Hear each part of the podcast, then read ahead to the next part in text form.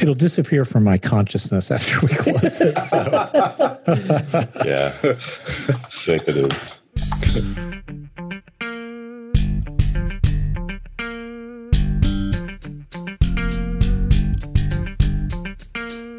This episode is sponsored by Hired.com. Are you searching for a new job? That can be stressful, scary, and time consuming. Pushy recruiters try to sell you on roles you don't actually want, and the job boards make you feel like you're throwing your resume into a black hole, never to be seen again. And sometimes you go all the way through the interview process just to find out at the very end that the salary, offer, or company culture doesn't match what you're looking for.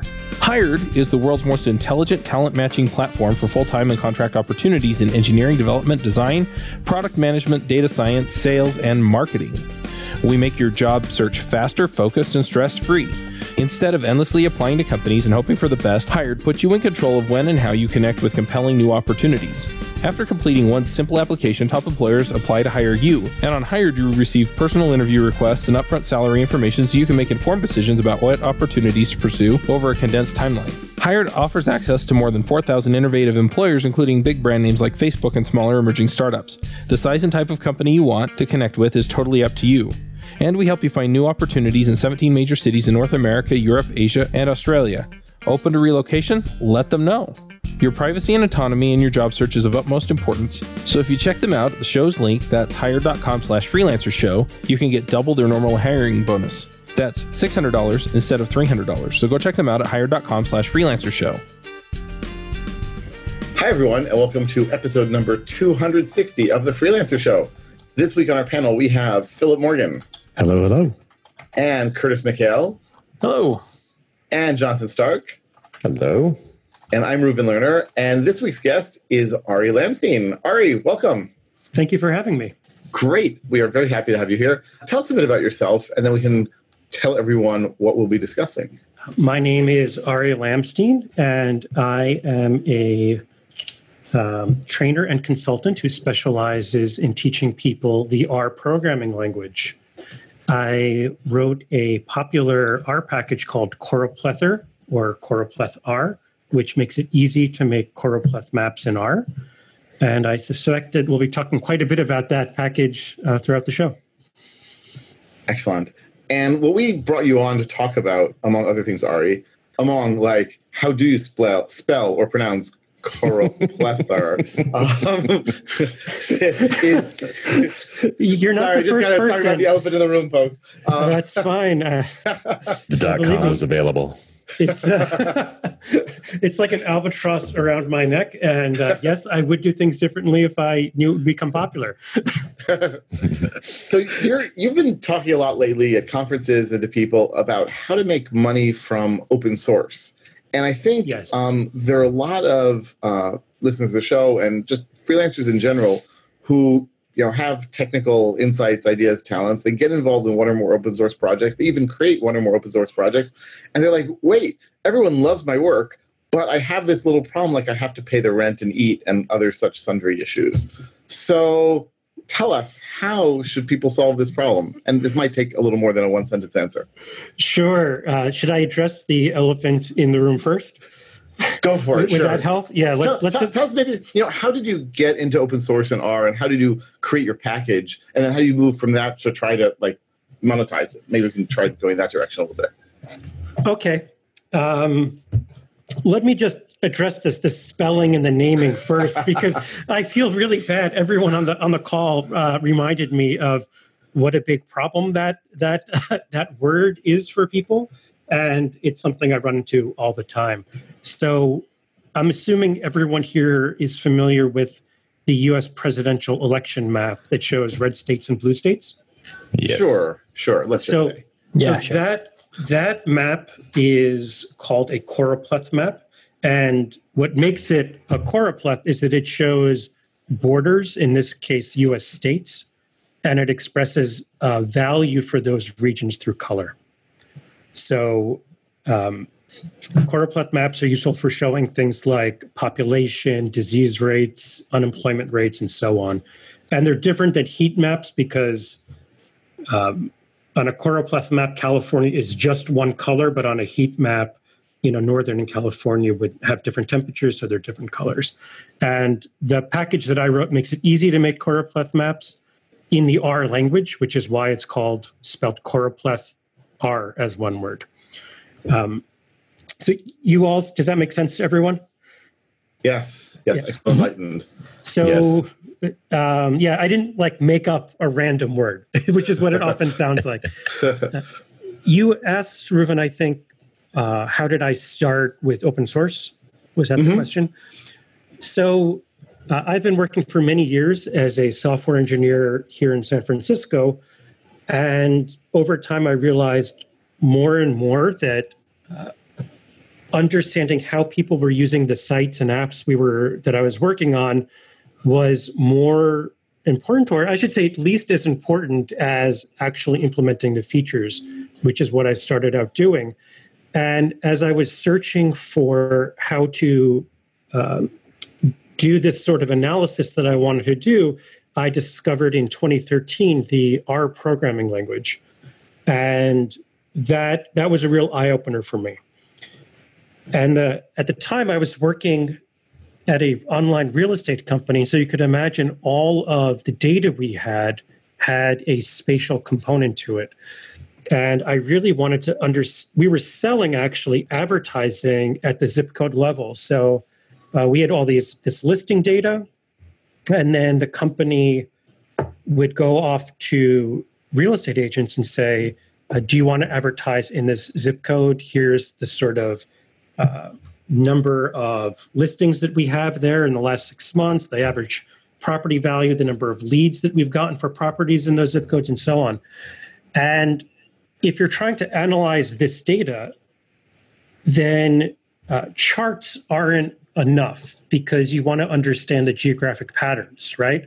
It's it's really important if you know all the zip codes on the coast perform differently than inland ones, or, or the east side of this of a particular metropolitan area versus the west side, and so on. And what I discovered was that R didn't have the ability uh, back in 2013 to uh, effectively analyze, to do exactly what I wanted with data analysis and maps. And the nice thing about R is that it's very, very easy to write your own package. And so I said, well, I could just create my own package for this. And that's what I did. And then in early 2014, I said, well, you know, everyone in this R community has been so nice to me. Why don't I just contribute this package back? And, you know, if at least one person, it saves saves them some of the, the, the, pain that I've had to deal with to solve this particular problem, then that'll be nice. And so in 2014, I released it and it became a lot more popular than I ever expected. We, and you were working at the company at the time. So were you doing this on your free time or were you doing this at work? Did they make any claim to it? That's a really interesting question. So the company was extremely generous. Each they had a program called Innovation Week, and one week a quarter you got to work on a project of your choosing. And so I picked this, and then I actually did spend a, throughout 2014. I'll just tell you, there's um, I'll tell you what actually got me really passionate about this project was after I released it, I was clearly just using uh, internal sales data. That was the original purpose of the project. But there's this other component to it, which is I wanted to create some blog posts that showed people how to use it, demonstrated the features I developed, and so on. And uh, obviously, I couldn't use our internal sales data, but so I, I went on a search for uh, data that I could use. And what I discovered is is that all these government agencies like the US Census Bureau publish all of their data. And so all of a sudden, I was doing these incredibly interesting analyses demonstrating things about America and later the world that I simply never knew. And that something just clicked in my brain that all of a sudden, this intersection of free analytical software, which is what I think of when I think of R, and free um, contemporary or up to date social science data. Uh, just for a lack of better word, that's that's what I think of when I think of the U.S. Census Bureau, the CDC, uh, Bureau of Labor Statistics, the World Bank. Um, it's very interesting. And so once I finished creating the actual mapping part of Choroplethr, I just started connecting with all these APIs and doing all these fun analyses. And that's pretty much what I was doing um, on my nights and weekends in 2014, and as well as um, the innovation weeks, which my company generously gave me. So, so basically, you were getting your salary from your company, and you're but you're still doing this partly in your free time, and then, I mean, fast forward a little bit, you're now on your own, and you want to turn this into something that you can make money from because there's no one paying for your salary. Yeah, it actually, if you have a moment, I can tell you there's actually a very dramatic story of how that that change happened. It happened very, very quickly. I, I don't know if we have time for that, so I'll just Jay, go go for it. Go for it. We'll Sure. make we'll make time. You'll man, Philip, you're so nice. you're so generous. Um, I believe the actual date that everything changed was February 17th, 2015. So in 2014, it's a, there's a very specific day. And, um, you know, 2013, I was learning R. 2014, um, I had the skills and it just seemed like a green, like a, an open field for anyone who wanted to do this type of work could could very easily do it. And you know, obviously there was some tension with with my boss and me. He's like, "Hey, you know, uh, we're, we're- you know, we're not really paying you for the choroplethr thing. We, we'd like you to do more of, more of what you know we actually need." Uh, and I said, "Yes, that, that's great. Okay." And then I went back to choroplethr, and there was some tension there. Uh, but February, I think 11th, 17th, something like that.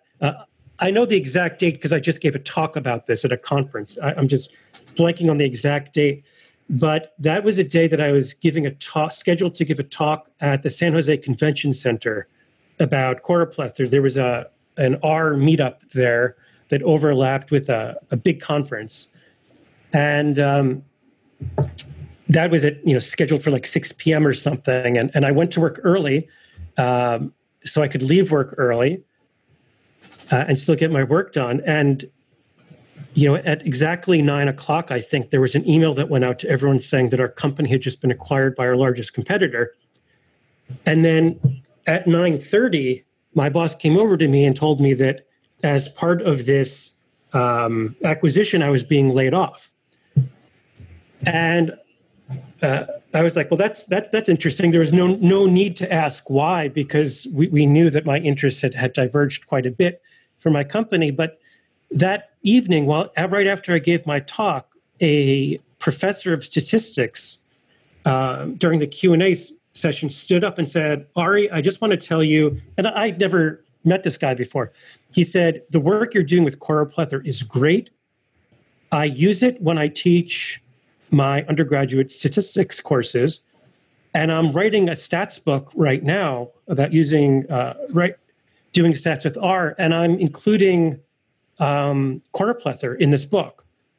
And so I, I knew that I had succeeded at, at building something valuable, um, and I and I knew that it had crossed the line from being just a hobby project. And now that I had been laid off, I knew the only way that I could really continue working on it the way I wanted to would be if if I found a way to actually make money from it. And I gave myself to the end of the year to figure that out. Uh, that was in February, and then in December of 2015, um, I, I had my answer, which is I self-published a course on on choroplethr, and I made I think thirty five hundred dollars, thirty three hundred dollars during the launch. And immediately after that, I got a really great um, training and consulting lead.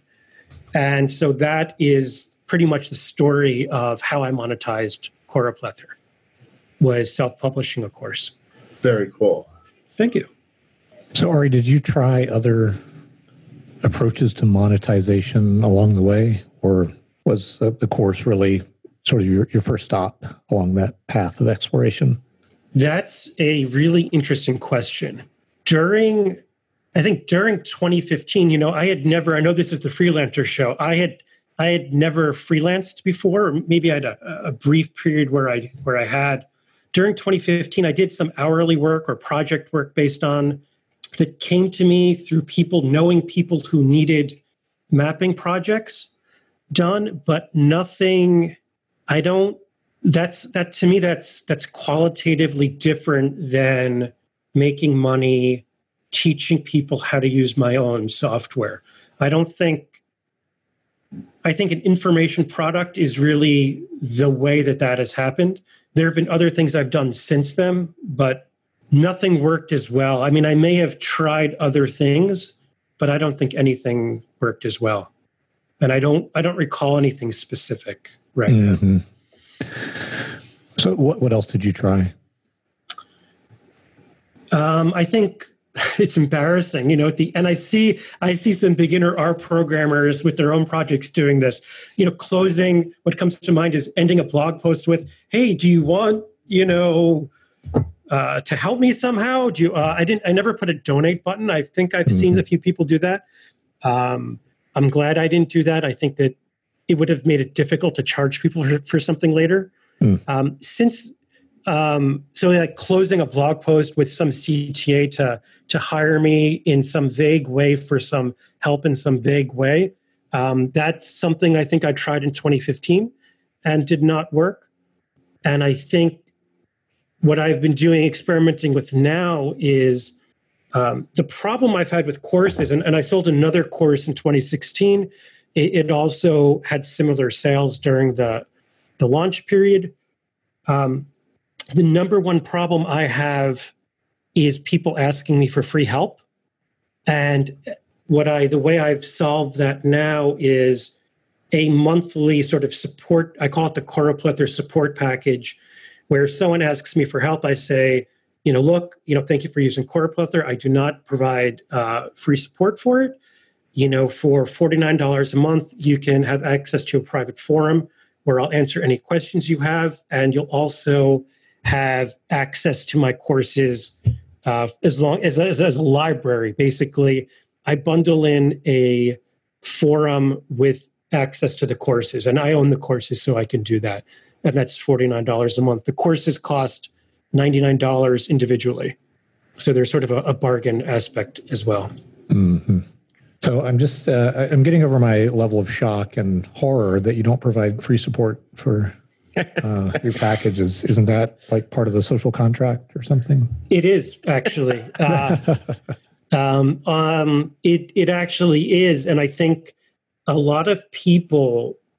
I think everyone uses open source software. In it, I don't think there's any device you can buy that doesn't have some open source library in it somewhere. Would be my guess, and, and I'm saying that as a very off the cuff statement. I, I I don't want to get emails with with people uh, telling uh, You don't giving me want the neckbeards counterexamples. to come bug you? Come no, on. I don't. So but I, I can but- just like in, introduce a historical note here because like I've been using open source since before it was called open source. You know, back when we used it to power our dinosaurs, and um, ba- basically uh, there there was a, a company um, called Cygnus Support, and they were established to provide commercial support for open source. Um, and they were kind of controversial at the same time. Companies loved them because, as we all know, companies want to avoid risk.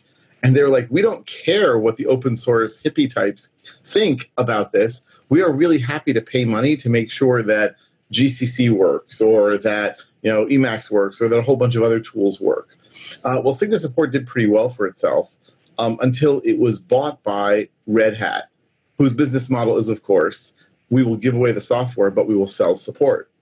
And um, I think, I haven't checked in a while, but I think the then CEO of Cygnus is still the CEO of Red Hat. Sort of did like a Steve Jobs reverse takeover kind of thing.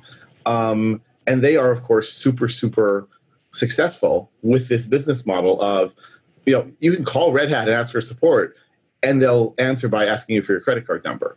So, Ari, you're doing this on a small scale, and it does seem anathema to how open source works, but but it's not anymore, and people are mostly okay with it. I think. Um, I I will tell you that it it's been rough actually. People in the R community, I have found uh, there's a lot of free stuff in the R community. There's a a lot of companies who will uh, employ people. I think prominent members of the R community who will give away a lot of free support because they're selling maybe corporate contracts so it's just sort of growing the community and then they pick up these large corporate contracts. But I, I wouldn't say I've gotten hate mail. Um, but I, I've actually had, it's been a, a, a stark dichotomy. Um, whereas other people who have open source projects in the R community are sending me, um, uh, they absolutely love what I'm doing and they want me to teach them what I'm doing. Um, they want to learn how to monetize their own projects.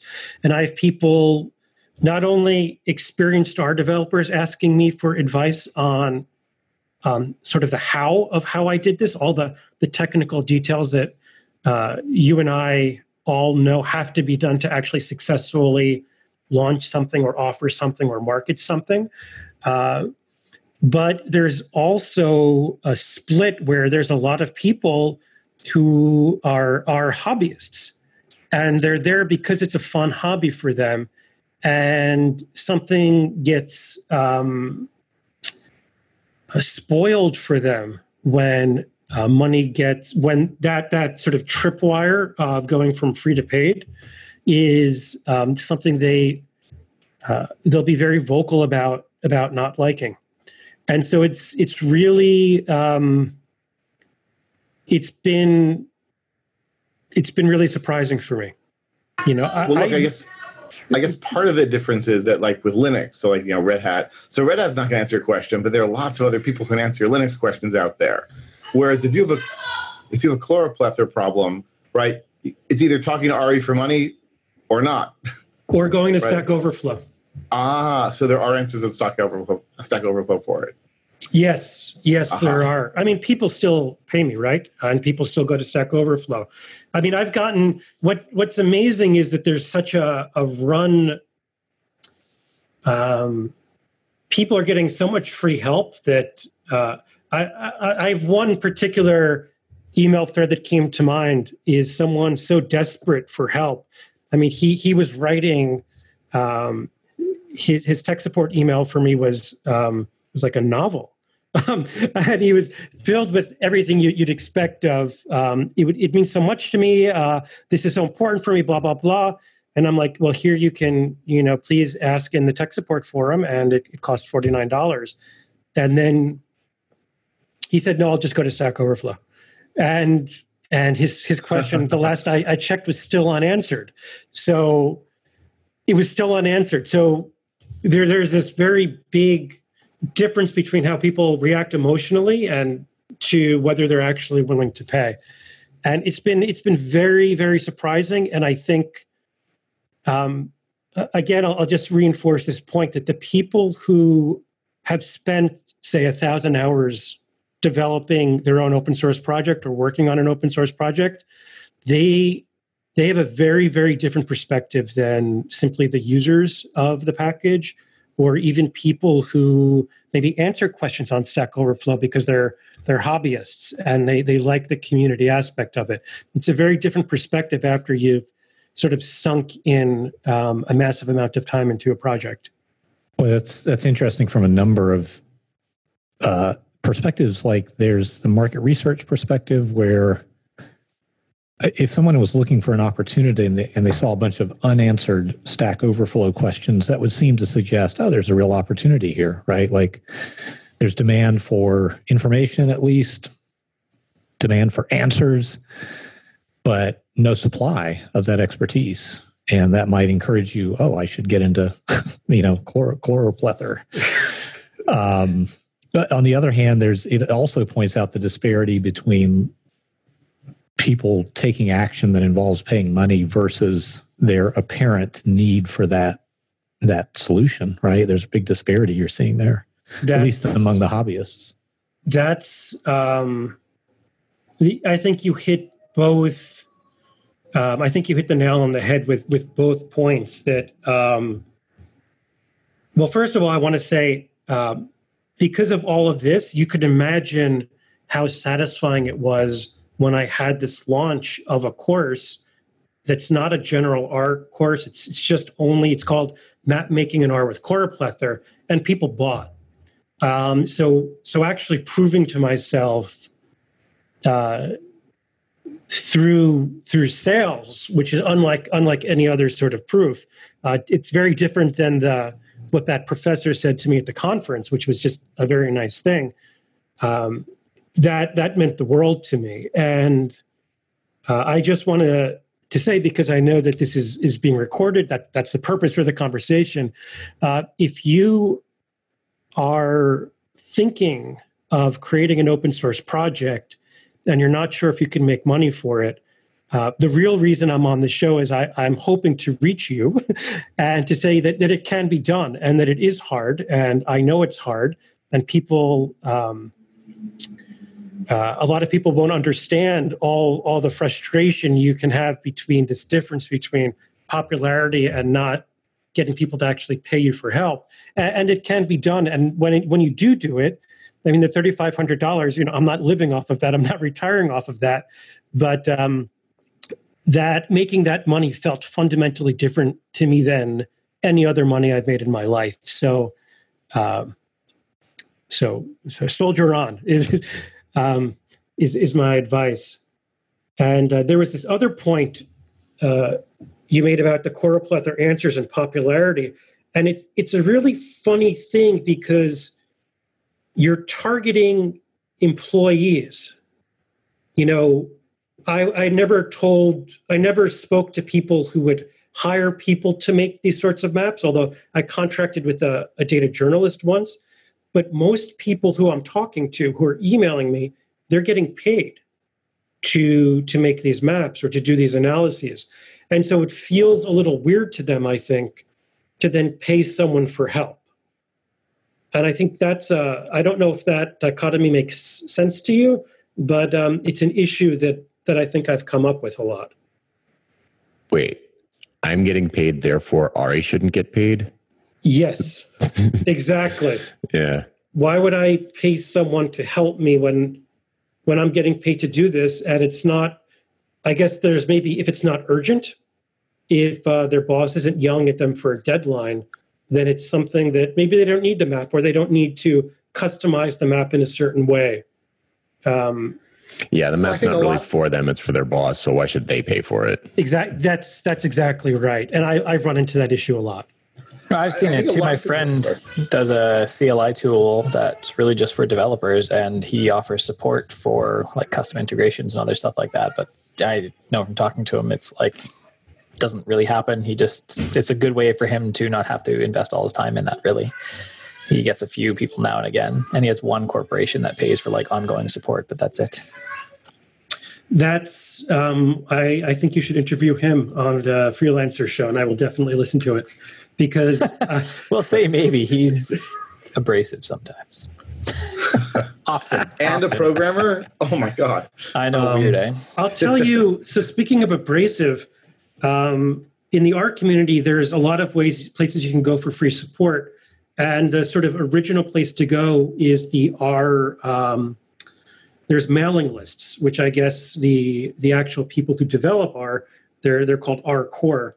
Um, they're there and answering questions, and they're known for being abrasive. And I think Stack Overflow um, is sort of a godsend for the R community because people there really aren't allowed to be abrasive, right? Uh, the, the, if you leave an abrasive thing, it'll just get edited or deleted or whatever.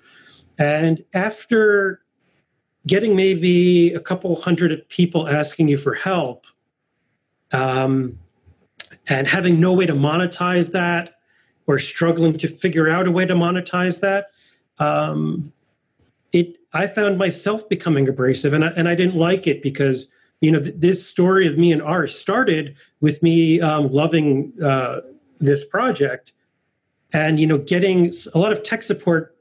Sometimes you get very frustrated people. They're in a very frustrated moment. They've uh, exhausted all other um, avenues to solve their problem, and they can't.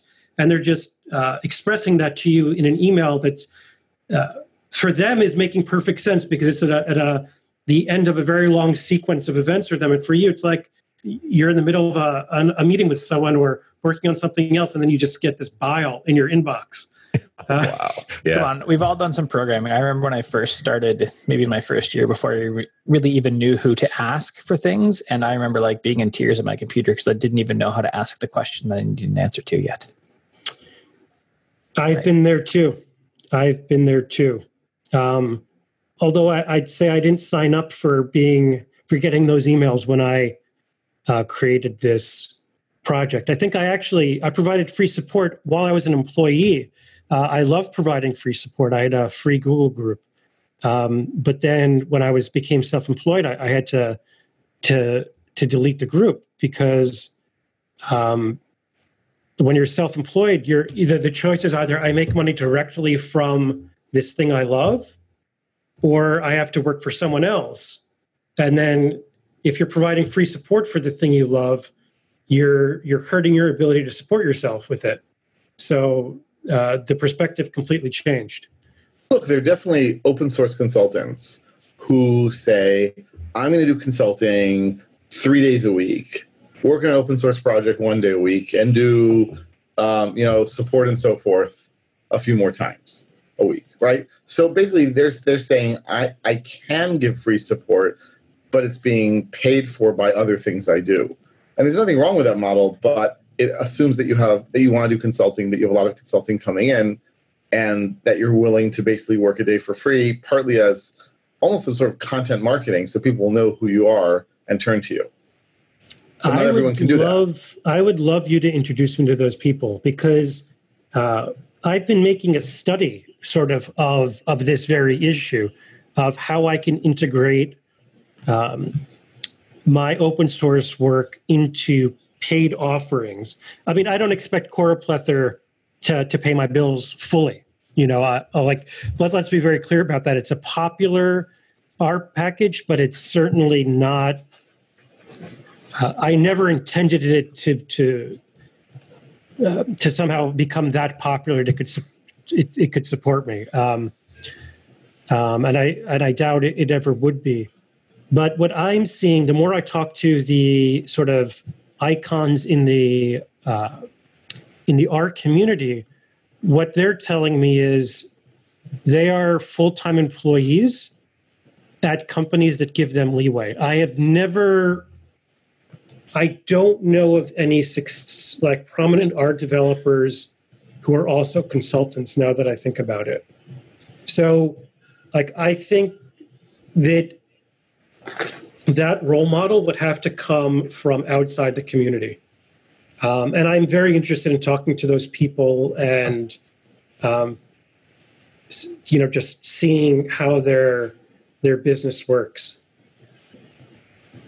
Yeah, I mean, I know I know such people exist. They're rare, and they tend to be really shining lights in their community, but they definitely exist. Uh, maybe not so much in R but in other things. Yeah, it may be. Um, you know, like speaking, just following with that thread of copying models from other um, industries or or networks. Um, I, I, mentioned I now have the Choroplethr support package, where for forty nine dollars a month, you get a forum where I uh, guarantee I will answer your question, um, and you get access to my courses. And that idea came from someone who said people do this in WordPress all the time and mm-hmm. and so I said, okay, I'll try it, and you know, someone bought it. Uh, that's a very new offering for me, but but someone did, someone bought it recently, and I only launched it recently. So that's um, now how I handle all my support requests is with uh, you know a thank you and saying if you want me to answer your question, uh, please purchase this, and I will answer it in the tech support form and uh, and more and more I see that that's I think in WordPress they call it support licenses. My lawyer said don't call it a support license. so yeah, most WordPress plugins, most WordPress plugins now, when you purchase the first thing, you get like a one year of support and updates, and then if you want it, it's a renewal fee. In fact, one of the biggest e-commerce solutions in WordPress just transferred to like not even a discount on renewals; it's just renew. Oh wow, it's it's been a tough road. I've been in the WordPress community for ten years, and I seeing I know a bunch of the developers and the owners behind some of these plugins, and it like they've got so much hate mail, and they're like, "But I gotta pay people." Like you say, it's oh. good, and you oh. want to keep using it, and they get hate mail. Oh, like they get people like I know my one friend Pippin, who we had in the show years ago. Now he's like one of the nicest guys ever. And I don't understand, like when I see the support, because I'm in a private chat with him and a bunch of other people, I'm like, I can't believe you just keep like sending nice back to them. I'd be telling them to like where they could stick their support request, but he is like one of the nicest guys and always super nice about all of it. And it's it's a tough road. I couldn't do it. I yeah, I don't I don't sell plugins and tools like that because I don't want the support requests all the time. It's good to know that I'm I'm not the only person who gets the the hate mail. Who uh, the open source programmers who get the hate mail. Well, look, so many people, but so many people see open source as they think of open source equals free, right? And so they're shocked that anyone would dare to charge for anything. Um, and the notion that you can separate out the programming from the support uh, is shocking to them in many ways. But it doesn't make it wrong, and it doesn't mean that that's the only route to go. But it's it's an established one. The problem is that it seems like we're discovering if you go this route, you should be prepared to have people be upset with you, not because you're doing something wrong, just because some proportion of the community or, or some proportion of your users are going to have this expectation that everything will just continue to be free, free forever. Uh, and if the market's big enough, then like I know I say in WordPress, you'll find we'll say a discount plugin for WooCommerce, and you'll find like five other ones that might be free, right? Mm-hmm. So there are people that come in behind to do it as well, which is fine if they want to. But it's certainly been a change, and it's getting, and say at least in WordPress, as more and more people have done it, it's getting less and less of an issue. I, I certainly don't hear people mentioning it before or now. And I remember even talking to Pippin as he was changing pricing and talking to the group of developers about it, and it like it was a big thing to work through. So just about as the community has changed, it's become less and less. you know, issue. it's it's um, it's interesting. You mentioned WordPress because I remember I only created uh, my first blog in in 2013. Uh, sorry, not 2013. Uh, 2015, right after I was laid off, and I decided I wanted to try and make some money from Choroplethr. That was the, that was when I created my first blog, and I had a really hard time paying for plugins in the beginning because you know WordPress.com is free, and that's where I started my blog. And then um, once I needed to build an email list um, and I wanted to install, I remember the, the thing that led me to um, Bluehost, which is where I host now, was it was $5 a month, but I think WordPress.com wanted maybe a couple of hundred bucks a year to install Google Analytics. And I was like, well, I really want Google Analytics. And so my choices now are, you know, this, this free hosting at, at WordPress.com will will become two hundred dollars uh, a year, and that's that.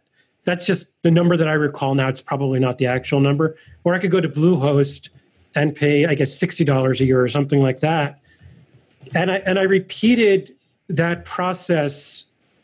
Um, that was a big thing for me. And now I use Thrive Leads for lead capture. But for the longest time, I was using whatever free plugins there were it was really hard for me to to pay money for these things. And then at some point you just get used to it. You're like your friends are saying for this particular problem you have this this paid plugin is probably the the way to go. And once you stop being an amateur um, who's or a, a, hobbyist i should say and you're you're like well my website is is a a, a major way i get i get clients. Um, it's it's a source of income for me. Uh, then then paying money is no longer uh, an issue, provided that that it's a reasonable amount of money.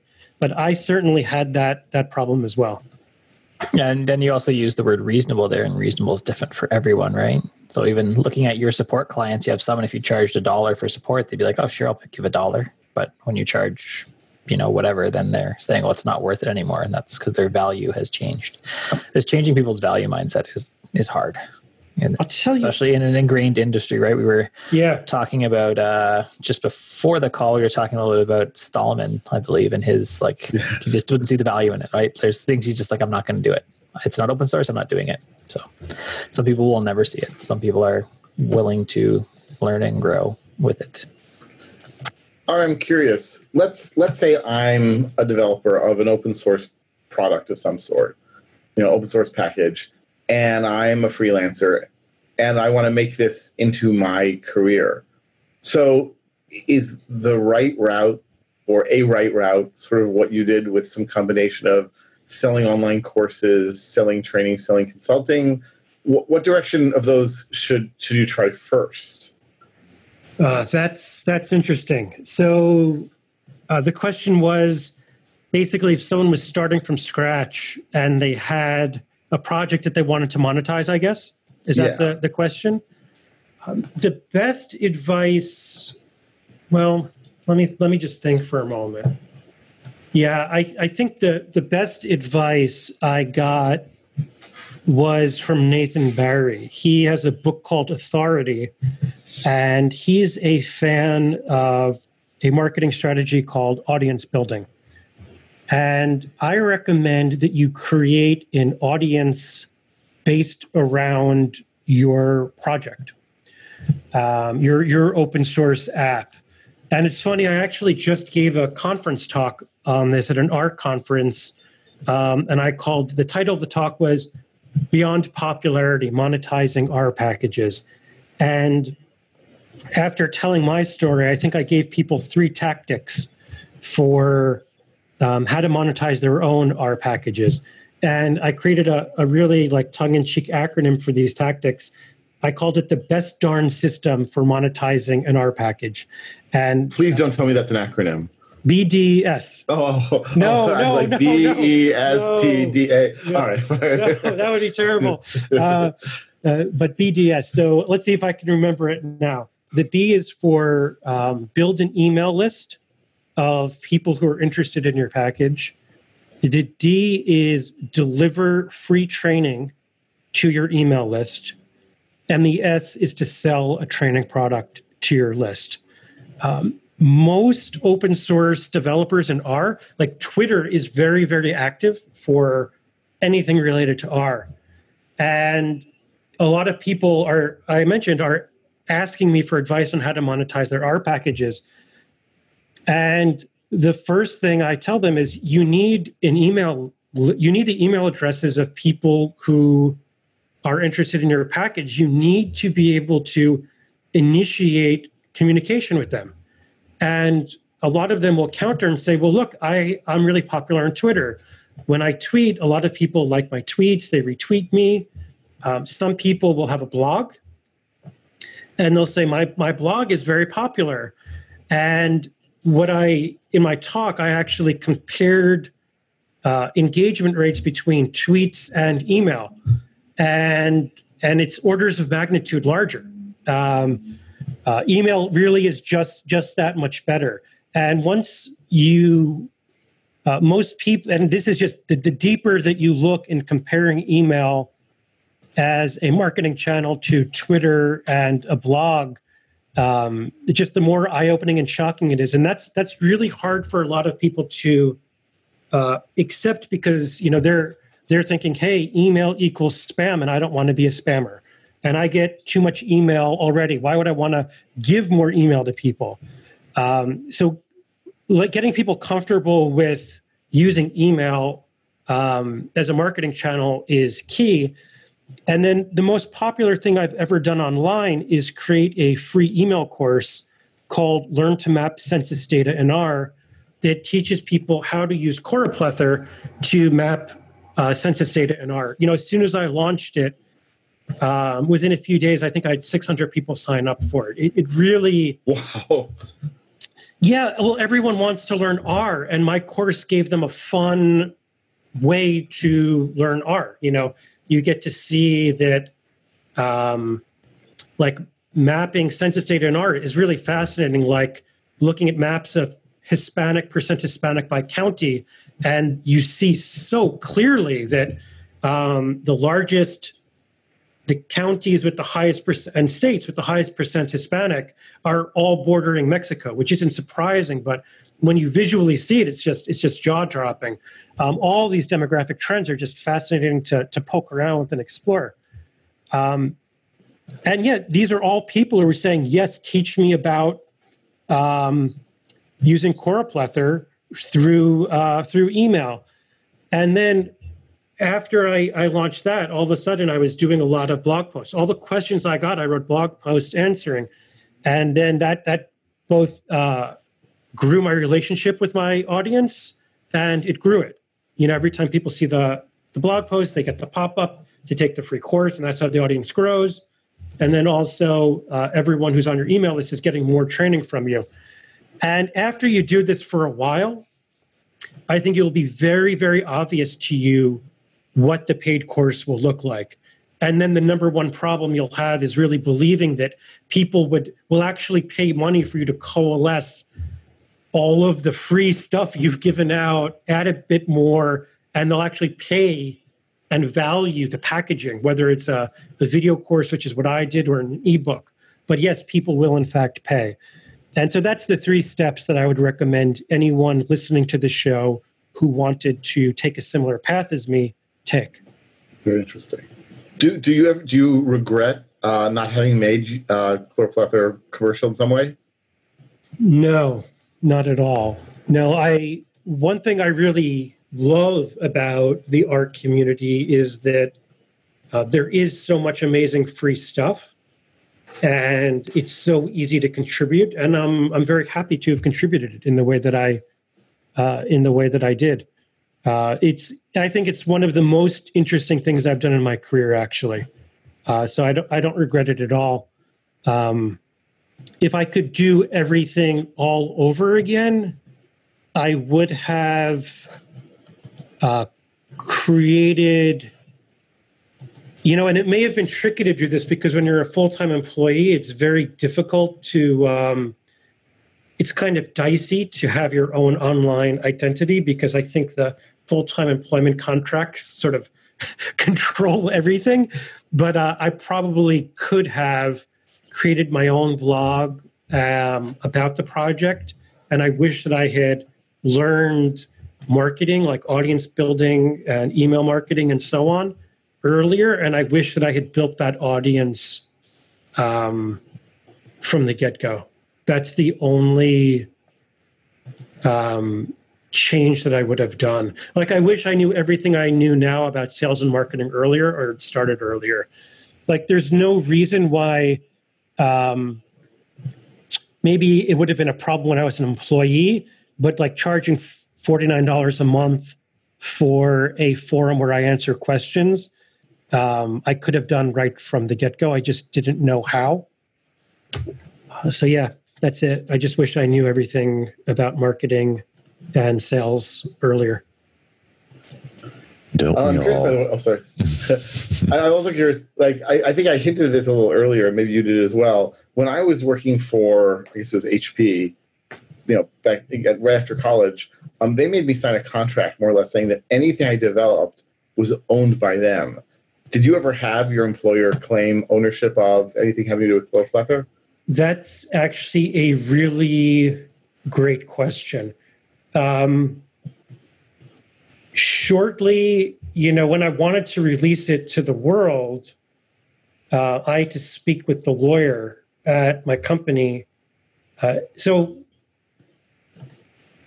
uh, within R, what makes R special is the package system. I think. I think the anyone can create a package which can then be used and imported by another package, and um, the way that that works largely is by publishing the package on CRAN, the Central R Archive Network. And in order to for me to put the package on CRAN, I had to license it under a uh, open source license. And and my my company's lawyer wanted the BSD three license. Um, I think it is the BSD three license. I think they they wanted some variant of that, which CRAN wouldn't accept, and that was a really tough negotiation with me and and my company's lawyer and the other company uh, and CRAN. But we eventually released it under the BSD three license, and I think they. I always get licenses and copyrights confused, but uh, my employer owns the copyright, I think, but the license is BSD3. And it, Oh, that's interesting. it took a some finagling to get that done, but but uh, this wasn't ever anything remotely like a competitive advantage for us. Uh, it was totally unrelated to what we actually sold. And you know, being in San Francisco, a San Francisco tech company, it, it may even be attractive to the company to say um, that we have a popular open source thing. Um, so that that's how that that played out. And I think actually I put the code on GitHub publicly before we even had a license, uh, which may have been a bad thing, but it was it's so irrelevant compared to what the company, how the company is actually valued. Um, it was a large public company, a startup that became a successful startup that became a successful public company, which then got acquired. So th- this wasn't like the, the, the company that bought us wasn't buying it for this software. Um, Very interesting. Um, we should probably wrap up soon and move on to picks. But I, I have at least one more question. I don't know if anyone else uh, wants to ask them something more before we start wrapping up. I had a, a comment that I don't know if I was actually going to do it in picks, but uh, might want Ari to respond to it. So I think maybe I'll bring it up now, uh, which is that at my my main consulting client, we just started using something called Caddy Server to to operate as an SSL endpoint for a bunch of sites that we host on different custom domains for customers. It, and it uses Let's Encrypt to automatically create certificates. I mean, it's basically an HTTP server that automatically creates SSL certificates. It's like insane. And it's open source. And it's uh, apparently pretty popular. And the pricing model that they use is that it's it's free, but there's a pricing page. And if you go to the pricing page, uh, there are two tiers. One is a sponsorship tier for five thousand dollars a year, or an engineering package for uh, nine thousand nine hundred dollars a year. And I can see from the site that there are at least, you know, one, two, three, four, five, six sponsors. So the single developer who created Caddy Server got it, you know, presumably at least thirty thousand dollars from having this free software online, and I, I, thought that was a super fascinating approach that isn't something that um, you know it doesn't sound like the kind of thing that you could really use for chlor- choroplethr. Sorry, it's fine. But uh, but but since we're talking about you know possibly freelancers in the audience taking one of their open source packages and making them and monetizing them if it's if it's the kind of thing that would likely get used by a large enterprise then maybe that would be an approach where i mean let's see this sponsorship package uh, the engineering package is the one that contains all the support the sponsorship package is really like you know keep caddy free keep it popular keep development going uh, since you're depending on it. Because it's it's just one of those things that it's very foundational plumbing level thing. So you want to kind of set it and forget it. And man is it amazing. So uh, i would i mean i could easily imagine our little startup spending $5000 a year just to say thank you. Because it totally is amazing and, and solves a major business problem for us so I just thought it, I thought I'd throw that out there.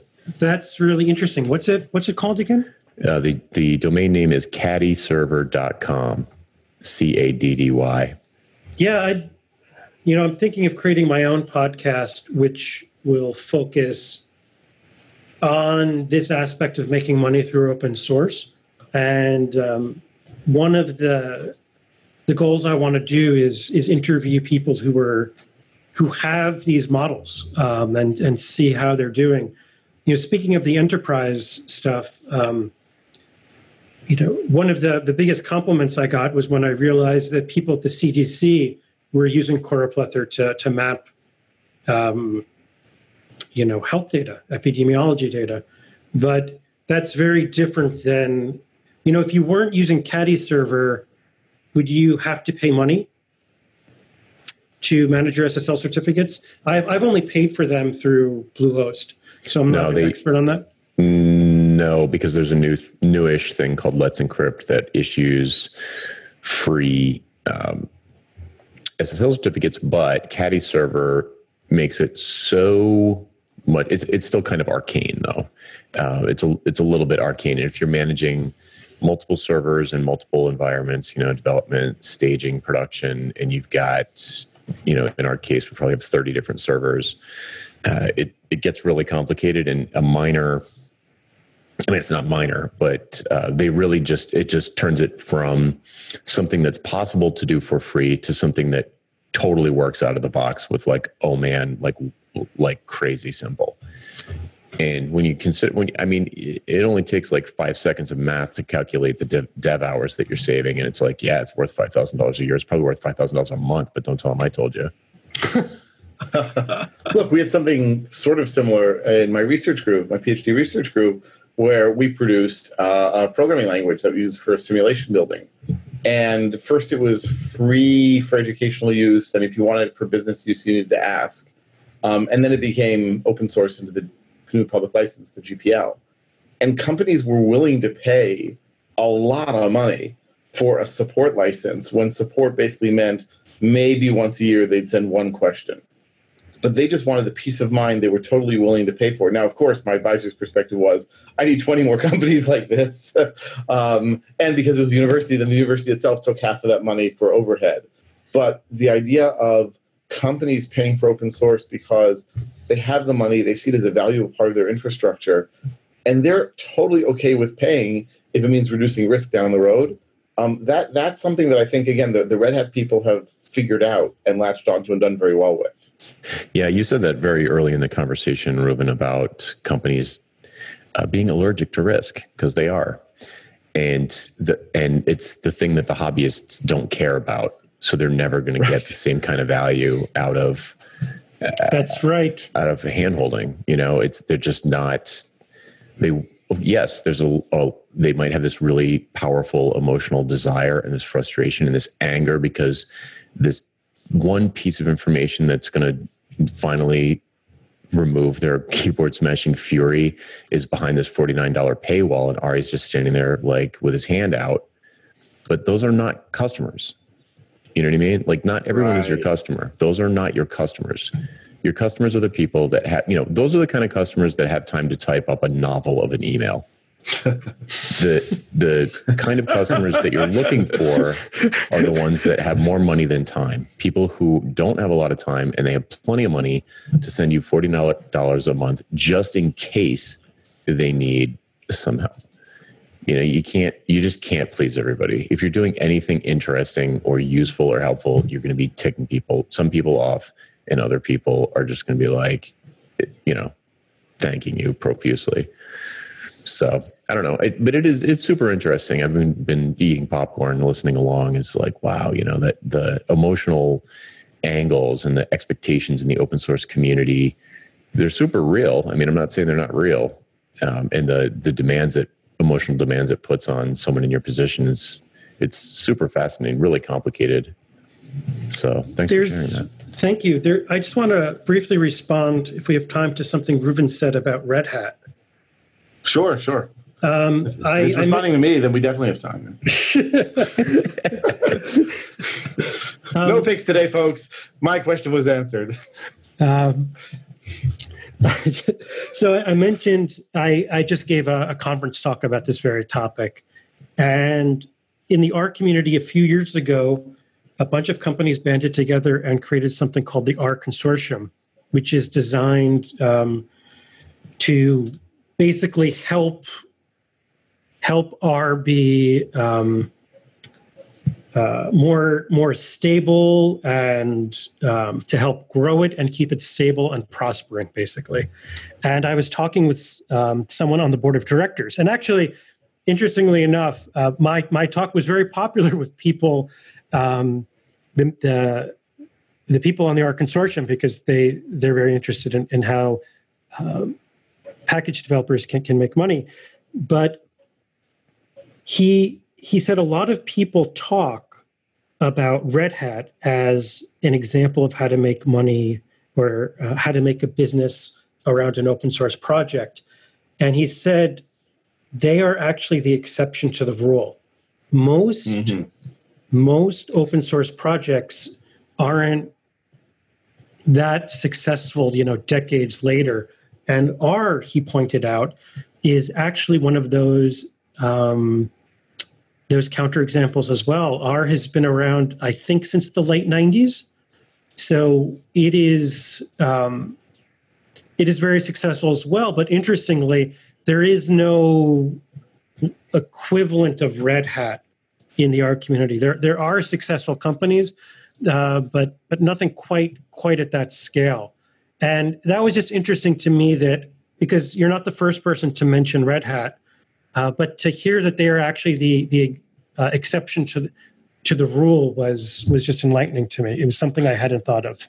They're definitely the exception, but they're one that I think can be emulated in many ways because they basically said we're not going to care about the individual right they basically said the individuals are are not it's like what jonathan just said they're not our customers so we're going to create this fedora product and we're going to give it away for free and say here you go hobbyists have fun um, and and they're to and they said you know centos you want to copy red hat and do a search and replace and release on your own? Have fun. We are not going to stop you.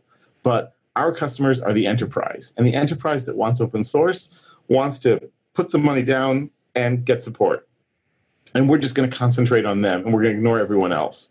And, and i think they were among the first open source companies and still one of the only ones to say that's our strategy. Go for large organizations that have more money than time and want to use open source and that's how they've been to uh, you know that's how i think they've been successful in many ways Fedora was the first Linux I ever used. You know, it's Yeah. like it's almost like a content marketing thing for them. Yeah, I- I think I yeah. think um, like I found it confusing initially that they named it differently, but I mean it's thematically related. But I think actually that's kind of critical in drawing that line in the sand about what's free and what's not. We could talk about this for a long time, but I know some of us have other appointments. So let's uh, start to wrap things up and do picks. Uh, Curtis, what do you got for us? After talking with a friend this week about just money and business, I'm going to have three recommendations. And I know Reuven and I recorded a podcast a while ago talking about profit first, right, Reuven? So that is going to be one of my recommendations. And then the other two are from a guy named Dave Ramsey. And one is his podcast. Uh, if you're looking to just answer more money questions, listen to it for a while. With the caution, he goes a little over the top sometimes, but he's going to answer tons of radio show questions um, from people all about uh, what they're doing with their personal money. And then he has a book called The Total Money Makeover, uh, which helped my wife and I years ago now get out of all debt entirely. So it's just good if you're struggling with business, struggling with money, or just need a, a mindset change, then do that. And one of the key things to remember is that most of those people driving around in a fancy car, they can't actually afford it. They're buying something they don't really want to impress people they don't like with money they don't have. Ooh, ooh, I like that. Burn. Yeah. Uh, Philip, what you got? I this past week recorded two episodes of the Consulting Pipeline podcast from the passenger seat of my car in the driveway. and um, it sounds freaking great. uh, so I'm going to recommend some of the the two things that made it possible to do that, aside from the uh, iPhone that I recorded it on. This there's this mic, the Audio Technica ATR 2100, which I, I just continue to be impressed with how good it sounds for for a podcast mic. Um, whenever people ask me about what kind of equipment they should get if they're getting into podcasting, I say, well, unless you happen to work out of a recording studio, do not get anything that's made by the company Blue. Their products are great, but they're terrible for most people's usage of them for recording speech. And uh, this little Uh-oh. Audio Technica mic just is, I think, wonderful because of how great it sounds when you get it about two, three inches away from your mouth. Turns out you can plug it into an iPhone using the Apple Camera Connector Kit and then use this other app called Bossjock Studio to um, record a podcast and do things like, you know, interject music or pre recorded um, interviews or what have you, um, just, just using the touch interface of the phone it's not like the most beautifully designed piece of software, but it works and it sounds great. And um, and I was I was quite surprised with how functional it was. So I guess those are my picks this week: the Audio Technica ATR 2100 microphone and uh, Bossjock Studio. Very good. Philip, you should know uh, uh, Ira Glass of This American Life fame. I've, I've heard him say in interviews that the best place to listen to radio is in your car. Uh-huh. So now we have the corollary to that, where the best place to record radio is, is in your car as well. It's actually acoustically a pretty decent environment for recording speech. You know, it's like most cars are, you know, just have enough little reflection and, and enough sound absorption that it's it's remarkably similar to a vocal booth in a recording studio in terms of uh, acoustically. That's great. Jonathan, Yes. I'll I'll plus one on the ATR 2100. I have one. It's my backup mic, and every time I've used it, I've been really really happy with the outcome. I haven't used it in my car yet, but who knows? um, so the, my, I just have one pick for this week. It is a book called "Do the Work" by Steven Pressfield that I've been browbeating Philip into listening to uh, or reading but it's a it's i'm an audible fan so i listen to books usually almost always in fact and this one is it's only about an hour and a half long it's kind of a follow-up to his i think perhaps more popular book the war of art and he but but it's just like a, a distilled concentrated uh, read on his shtick, which is about the resistance, which is the thing that would cause someone who is perhaps thinking about creating or open sourcing a library from doing so. Uh, it, it's kind of like a more, uh, sorry, Amy, a more grown up version of just effing ship from Amy Hoy. uh, but it's the same kind of thing. It's it, it maybe a little bit more. Well, I don't know if it's more pragmatic, but anyway, they're they're on the, the same category of book. If you've heard of that one, and it uh, it is read by the author, and I really for nonfiction books like business books, I really prefer that, assuming the person can, you know, is not just horrible. But um, I really like when I, I get nonfiction books where the author reads it. In that particular one, he does read, and I find it to be just super persuasive. I really, really think people will like that. So check out Do the Work by Steven Pressfield on Audible. And that's it for me. excellent. Ari, you have any picks for us? Sure. Well, if you are interested in actually learning how to use Choroplethr, um, and I recommend taking my free course, Learn to Map Census Data in R, which you can get to at censusmappingcourse.com. And if you are interested in learning about how to monetize your own open source project, I have created what I call the Profitable Portfolio Blueprint, which you can get at profitable port, profitableportfolioblueprint.com. And that contains um, examples, um, steps and examples that I use to monetize Choroplethr and which other people are currently using to monetize their own um, data science projects. Very good.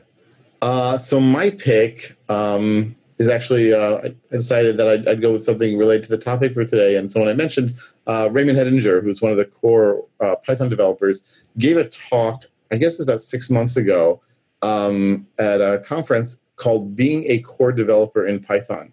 And he describes uh, what it's like to join a team that's working on a very popular open source project and what's involved and sort of how to get involved and how to do things. And he mentions along the way, by the way, one of the important things he says is don't be so enthusiastic about adding new features because when you add a feature, it's good for some people, bad for other people, and you're balancing a community. Um, and he talks a bit about sort of what he does also in terms of his work. So if you're looking for someone who does indeed spend his time offering support free and uh, paid, and I think he's one of these people who makes a lot of money as a consultant a few days a week or as a trainer, and then the rest of the time contributes to the open source community. It's definitely he's an excellent, excellent speaker and well known in the Python world. Um, and it was What's sort of his name hear- Raymond Hettinger. I'll, I'll put it in the show notes so everyone can spell it. Yeah, please do. Uh, and he also he um he has he has this thing when he speaks where uh, he, he bangs his uh, his hand on the table and he expects people have seen his talks before.